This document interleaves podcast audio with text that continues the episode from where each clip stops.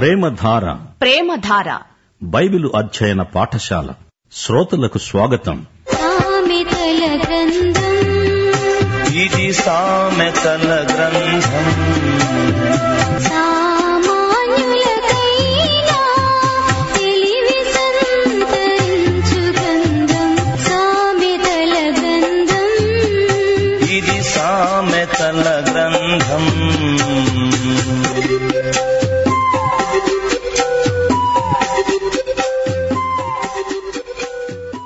సామెతల గ్రంథం ఆరో అధ్యాయం. ఇందులో అందరికీ వర్తించే నైతిక సూత్రాలు ప్రబోధించబడ్డాయి. వృత్తి వ్యాపారాలలో ఉన్న వారికి ఈ ఉపదేశాలు ఎంతగానో ఉపకరిస్తాయి. రక్షించబడిన వారికే కాదు సాధారణ ప్రజానీకానికి సరిపడే వాక్యాలు ఇందులో ఉన్నాయి. సామెతల గ్రంథం ఆరో అధ్యాయం వివరాలు వినండి. నా కుమారుడా నీ చెలికాని కొరకు అనగా నీ పొరుగువానికి నీవు పూటపడిన ఎడల జామీనుగా ఉండే పక్షంలో పరుని చేతిలో నీవు చేయి వేసిన ఎడల నీ నోటి మాట వలన నీవు చిక్కుబడి ఉన్నావు. నీ నోటి మాట వలన పట్టబడి ఉన్నావు. నా కుమారుడా నీ మాటలే నిన్ను చిక్కులో పెట్టాయా? నీ చెలికాని చేతిలో చిక్కుపడ్డావా? నీవు త్వరపడి వెళ్ళు. నిన్ను నీవు తగ్గించుకో. విడిచిపెట్టుమని ప్రాధేయపడి అడుగు. ఇలా చేసి తప్పించుకో. నీ కనులకు నిద్రగాని నీ కనురెప్పలకు కునుకుపాటు గాని రానియకు. రాకుండా చూచుకో. వేటగాని చేతి నుండి లేడి తప్పించుకున్నట్లు ఎరుకలవాని చేతి నుండి అనగా బోయవాని చేతి నుండి పక్షి తప్పించుకున్నట్లు నీవు తప్పించుకో. కొందరు ఆర్థికమైన ఇబ్బందులకు గురి అవుతారు. సమయస్ఫూర్తి కలిగి అట్టి ఆపద నుండి తప్పించుకోవడం జ్ఞాని లక్షణం. ఇతరులకు జామీను ఉండేటప్పుడు జాగ్రత్త. సోమరితనం పనికిరాదు ఆరో వచనం. సోమరి చీమల దగ్గరికి వెళ్ళి వాటి నడతలు కనిపెట్టి జ్ఞానం తెచ్చుకో తెలివి తెచ్చుకో చీమల విధానాలు పరిశీలించి చూడు. వాటికి న్యాయాధిపతి లేకున్నా పై విచారణకర్త లేకున్నా అధిపతి లేకున్నా అనగా సేనాపతి నాయకుడు అధ్యక్షుడు లేకపోయినా చీమ వేసవి కాలమందు ఆహారము సిద్ధపరుచుకుంటుంది సేకరించుకుంటుంది కోతకాలమందు ధాన్యం కూర్చుకుంటుంది. సోమరి నీవు ఎందాక పండుకొని ఉంటావు ఎప్పుడు నిద్రలేస్తావు ఇంకా కొంచెము నిద్రిస్తాను అని కొంచెము కునుకుతాను అని కొంచెము సేపు చేతులు ముడుచుకొని పరుంటానని అంటావా? అందుకే దోపిడిగాడు అనగా దోపిడి దొంగ వచ్చినట్లు దారిద్ర్యం నీ వద్దకు వస్తుంది. ఆయుధధారి అనగా ఖడ్గము ధరించిన భటుడు వచ్చినట్లు లేమి నీ వద్దకు వస్తుంది. నీ మీదికి ఎగబడుతుంది. సోదరీ సోదరులారా చీమను చూచారా? చీమ మనకు నేర్పే పాఠాలు ఎన్నో ఉన్నాయి. అది ఎంతో కష్టించి పనిచేస్తుంది. దేవుని బిడ్డలకు చీమ బోధ చేస్తుంది. రాబోయే కాలానికి భవిష్యత్తు కోసం ఆహారం సమకూర్చుకుంటున్నది క్రైస్తవ సోదరీ సోదరులారా సోమరితనమంటే యేసు ప్రభువుకు బొత్తిగా ఇష్టం లేదు. సోమరులు సువార్థికులైతే కాపరులైతే దేవునికెంతో నష్టం. నీకు తీరిక సమయం ఉన్నదా? ఆ సమయంలో నీవేమి చేస్తున్నావు? దేవుని వాక్యం చదువుతున్నావా? పరిశోధిస్తున్నావా? కష్టపడి చెమటోడ్చి దేవుని వాక్యాన్ని ప్రార్థన పూర్వకంగా చదవకుండా ధ్యానించకుండా ఆషామాషిగా తిరిగే బోధకులను ఏమనాలి? చీమను చూచి నేర్చుకోండి. అనేకమైన చిల్లర పనులు చేయవచ్చు గాని దేవుని వాక్యాన్ని లోతుగా పరిశీలనగా చదవకపోతే సిద్ధపడకపోతే బోధ పరిచర్య ఫలించదు. చీమను చూచి పాఠం నేర్చుకోవాలి. సోమరి చీమను చూడు పన్నెండో వచనం. కుటిలమైన మాటలు పలికేవాడు పనికి మాలినవాడు దుష్టుడై ఉన్నాడు. అతడు నిష్ప్రయోజకుడు దుర్మార్గుడు. వాడు కన్నుగీటుతూ తాళ్ళతో సైగ చేస్తాడు. వేళ్ళతో గుర్తులు చూపుతాడు. చేసైగ చేస్తాడు. కాళ్ళు ఈడ్చుకుంటూ తిరుగుతాడు. ఈ విధంగా కన్ను గీటటం సైగలు చేయడం అల్లరి మూకలు చేసే పనులు వారు చూపే గుర్తులకు రెండర్థాలుంటాయి వారి హాస్యోక్తులు రెండర్థాలిచ్చేటట్లు ధ్వనిస్తాయి. ఇలాంటి గుర్తుల భాష మాట్లాడేవారు మన మధ్య ఉన్నారు. కంటి భాష కాలి భాష చేతి భాష ఇలాంటి చేష్టలు దేవుని బిడ్డలకు తగినవి కావు. పద్నాలుగో వచనం వాని హృదయం అతి మూర్ఖ స్వభావం కలది అంటే అతడు పెంకి మొండి. వాడు ఎల్లప్పుడూ కీడు కల్పిస్తూ జగడాలు పుట్టిస్తాడు. దురాలోచనలు చేస్తాడు. జగడాలు రేపుతాడు. కాబట్టి ఆపద వాని మీదికి హఠాత్తుగా అకస్మాత్తుగా వచ్చి పడుతుంది. వాడు తిరుగు లేకుండా ఆ క్షణమందే నలగగొట్టబడతాడు. వాడు కూలిపోతాడు. వాని పాటుకు తిరుగులేదు. సోదరీ సోదరులారా మన నోటి మాట విషయమై జాగ్రత్తగా ఉండాలి. మధ్యాహ్న కాలపు సూర్యుని వలె ఎట్టి దాపరికము లేకుండా మన మాటలు వెలుగు ప్రకాశించేటట్లు ఉండాలి. గలతీ పత్రిక ఆరో అధ్యాయం ఏడు ఎనిమిది వచనాలు మీరు వినలేదా? మోసపోకండి. దేవుడు వెక్కిరించబడడు. మనిషి ఏమి విత్తుతాడో ఆ పంటనే కోస్తాడు. ఏలాగనగా తన శరీరేచ్ఛను బట్టి విత్తేవాడు తన శరీరము నుండి క్షయమనే పంట కోస్తాడు. ఆత్మను బట్టి విత్తేవాడు ఆత్మ నుండి నిత్య జీవము అనే పంట కోస్తాడు. దేవుడు మన నుండి పరిశుద్ధతను కోరుతున్నాడు. ఎందుకనగా ఆయన పరిశుద్ధుడు. దేవుని బిడ్డలు ఈ మహాపరిశుద్ధ ఉద్యమంలో భాగమై ఉండాలి. ఇప్పుడు రచయిత దేవుడు ద్వేషించే ఏడు సంగతులను మనకు బయలుపరుస్తున్నాడు. పదహారో వచనం యహోవాకు అసహ్యమైనవి ఆరు కలవు ఏడు ఆయనకు హేయములే.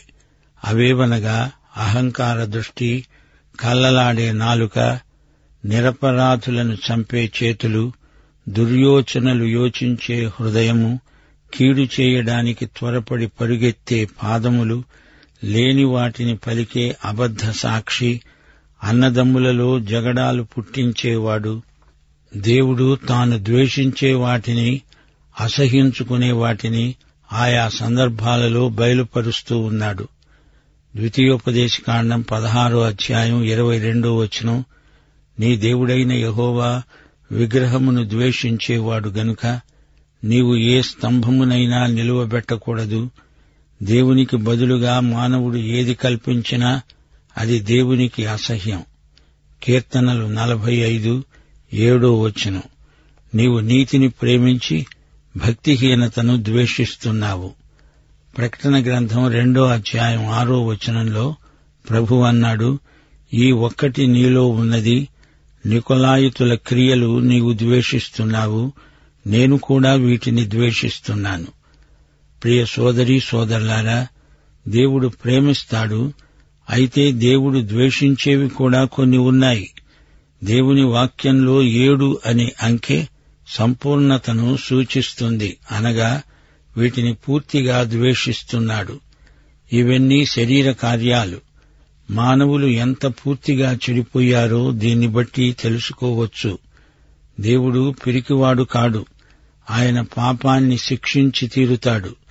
ఇక్కడ ఏడు విషయాలను దేవుడు అసహించుకుంటున్నాడు. ఒకటి గర్వంతో కూడిన చూపు అహంకార దృష్టి అనగా పై చూపు ఇతరులను చిన్న చూపు చూచే మనస్సు ఇతరుల కంటే నేను గొప్ప అనే అహంభావం. దేవుడు అసహించుకునే వాటి జాబితాలో ఇది మొట్టమొదటిది. అహంకార దృష్టి దేవునికి అసహ్యం. లూసిఫరు అనే సైతాను మొదట హృదయంలో గర్వించాడు. యషయా పద్నాలుగో అధ్యాయం పదమూడు పద్నాలుగు వచనాలు. నేను ఆకాశానికి ఎక్కిపోతాను. దేవుని నక్షత్రాలకు పైగా నా సింహాసనాన్ని హెచ్చిస్తాను. ఉత్తర దిక్కున ఉన్న సభాపర్వతము మీద కూర్చుంటాను. మేఘమండలము మీదికి ఎక్కుతాను. మహోన్నతునితో నన్ను సమానునిగా చేసుకుంటాను అని నీ మనస్సులో అనుకున్నావు గదా? చూడండి ఇతడికెంత గర్వమో. వీడే ఏదేను తోటలోనికి వచ్చి ఆదాము హవ్వలను శోధిస్తూ మీరు దేవుళ్ళైపోతారు అన్నాడు. ప్రతి ఒక్కడూ తనకు తానే దేవుడైపోవాలని అహంకారపు కోరిక. ఇదే కోరిక కోరుకున్నవారు ఎందరో ఉన్నారు. రక్షణను తన స్వప్రయత్నంతో సంపాదించుకుంటాను అనుకుంటాడు. దేవుడు నీవు లేకపోయినా నా ప్రయత్నం నేను చేసుకోగలను అంటాడు. దేవుని స్థానానికి తనను తాను హెచ్చించుకోవాలని చూస్తాడు. ఇలాంటి మనస్తత్వం ఒక విధమైన జబ్బు. దేవుడు అహంకారులను ఎదిరిస్తాడు దీనులకు కృప అనుగ్రహిస్తాడు. యోబు గ్రంథం నలభయో అధ్యాయం పన్నెండో వచనం గర్విష్ఠులైన వారిని చూచి వారిని అణగొట్టు. దుష్టులు ఎక్కడున్నా వారిని అక్కడే అణగద్రొక్కు కనపడకుండా వారందర్నీ బూడిదలో పాతిపెట్టు. సమాధిలో వారిని బంధించు. అప్పుడు నీ దక్షిణ హస్తమే నిన్ను రక్షించగలదని నిన్ను గూర్చి ఒప్పుకుంటాను. దేవుడు ఈ సవాలును యోబుకు వేశాడు. మత్తయి సువార్త ఐదో అధ్యాయం మూడో వచనంలో ప్రభు అన్నాడు ఆత్మ విషయమై దీనులైన వారు ధన్యులు పరలోక రాజ్యము వారిది. నూట ముప్పై ఒకటో కీర్తన మొదటి వచనం యహోవా నా హృదయము అహంకారము కలది కాదు నా కన్నులు మీదు చూచునవి కాదు నాకు అందని వాటి అందైనా గొప్ప వాటి అందైనా నేను అభ్యాసం చేసుకునటలేదు అని దావీదు ఒప్పుకుంటున్నాడు. దేవుని ఎదుట ఎవరు గర్వించగలరు? యషయా గ్రంథం అరవై ఆరో అధ్యాయం రెండో వచనం దేవుడంటున్నాడు అవన్నీ నా హస్తకృత్యములు. ఎవడు దీనుడై నలిగిన హృదయము గలవాడై నా మాట విని వణుకుతూ ఉంటాడో వానినే నేను దృష్టిస్తున్నాను. ప్రియ సోదరి సోదరులారా మరిచిపోవద్దు. దేవుడు అహంకార దృష్టి గలవారిని ద్వేషిస్తున్నాడు. అనగా వారిని కాదు వారిలోని గర్వాన్ని ద్వేషిస్తున్నాడు. ఇక రెండు అబద్ధాలాడే నాలుక కల్లలాడే నాలుక ఇది దేవునికి అసహ్యం. నాలుకను గురించి భక్త యాకోబు ఏమి చెప్తున్నాడో మీకు జ్ఞాపకం చేయగోరుతాము. యాకోబు పత్రిక మూడో అధ్యాయం రెండో వచనం నుండి. ఎవడైనా మాట ఎందు తప్పని ఎడల అట్టివాడు లోపము లేనివాడై తన సర్వ శరీరమును స్వాధీనమందు ఉంచుకోవడానికి శక్తిగలవాడవుతాడు నాలుక చిన్న అవయవమే అయినా బహుగా అదిరిపడుతుంది. నాలుక అగ్ని నాలుక మన అవయవాలలో ఉంచబడిన పాప ప్రపంచమై సర్వ శరీరానికి మాలిన్యం కలుగచేస్తూ ప్రకృతి చక్రానికి చిచ్చు పెడుతుంది. అది నరకము చేత చిచ్చు పెట్టబడుతుంది. ఏ నరుడు నాలుకను సాధు చేయనేరడు అది మరణకరమైన విషంతో నిండినది. అది నిరర్గళమైన దుష్టత్వమే. కీర్తనలు నూట పదహారు పదకొండవ వచనం దావీదంటున్నాడు నేను తొందరపడిన వాడనై ఏ మనుష్యుడును నమ్మదగిన వాడు కాడు అబద్ధికుడు అనుకున్నాడు. కీర్తనలు నూట ఇరవై రెండో వచనం. దావీదు ప్రార్థించాడు యహోవా అబద్ధమాడే పెదవుల నుండి మోసకరమైన నాలుక నుండి నా ప్రాణాన్ని విడిపించు. కీర్తన యాభై ఒకటి ఆరో వచనంలో దావీదు మళ్ళీ ప్రార్థించాడు దేవా నీవు అంతరంగములో సత్యము కోరుతున్నావు ఆంతర్యమున నాకు జ్ఞానము తెలియచేస్తావు. ముప్పై ఒకటో కీర్తన ఐదో వచనం నా ఆత్మను నీ చేతికి అప్పగిస్తున్నాను. యహోవా సత్యదేవా నన్ను విమోచించేవాడవు నీవే.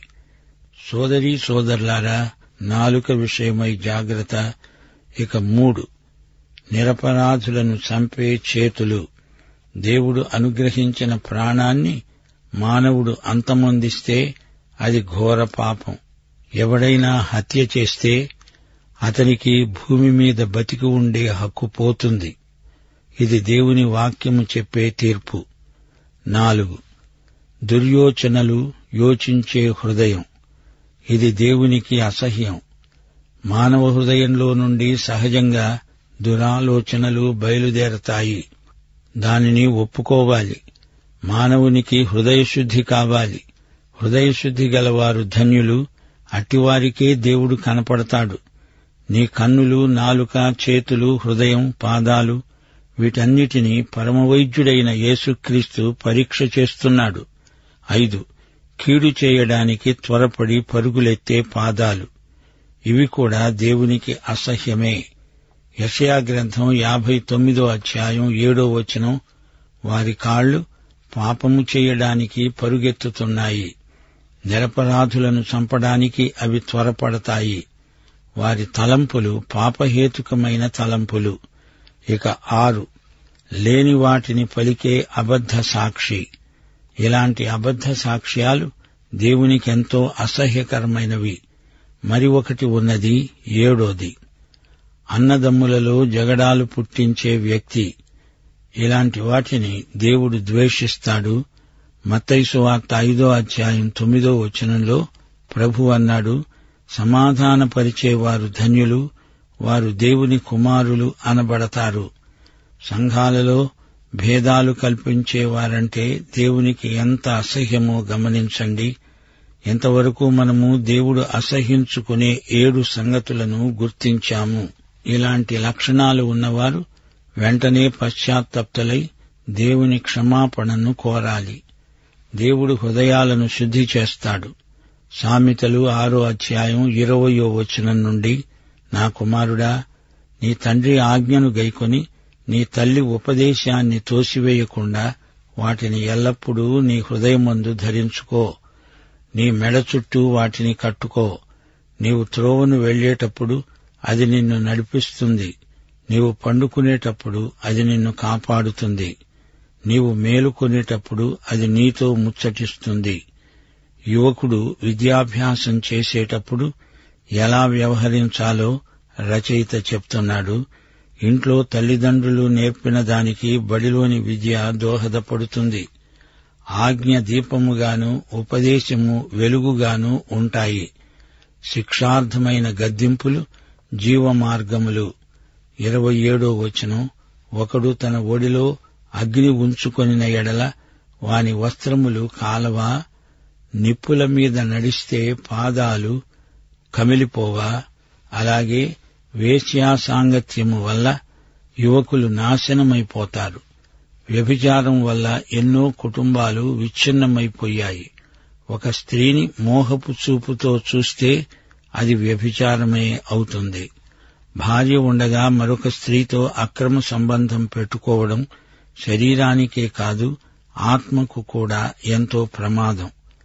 ముప్పై రెండో వచనం జారత్వము జరిగించేవాడు కేవలం బుద్ధిశూన్యుడు. వానికి కలిగే అపకీర్తి ఎన్నటికీ తొలగిపోదు. వ్యభిచార హత్యలు భయంకరమైన పరిణామాలకు దారితీస్తాయి.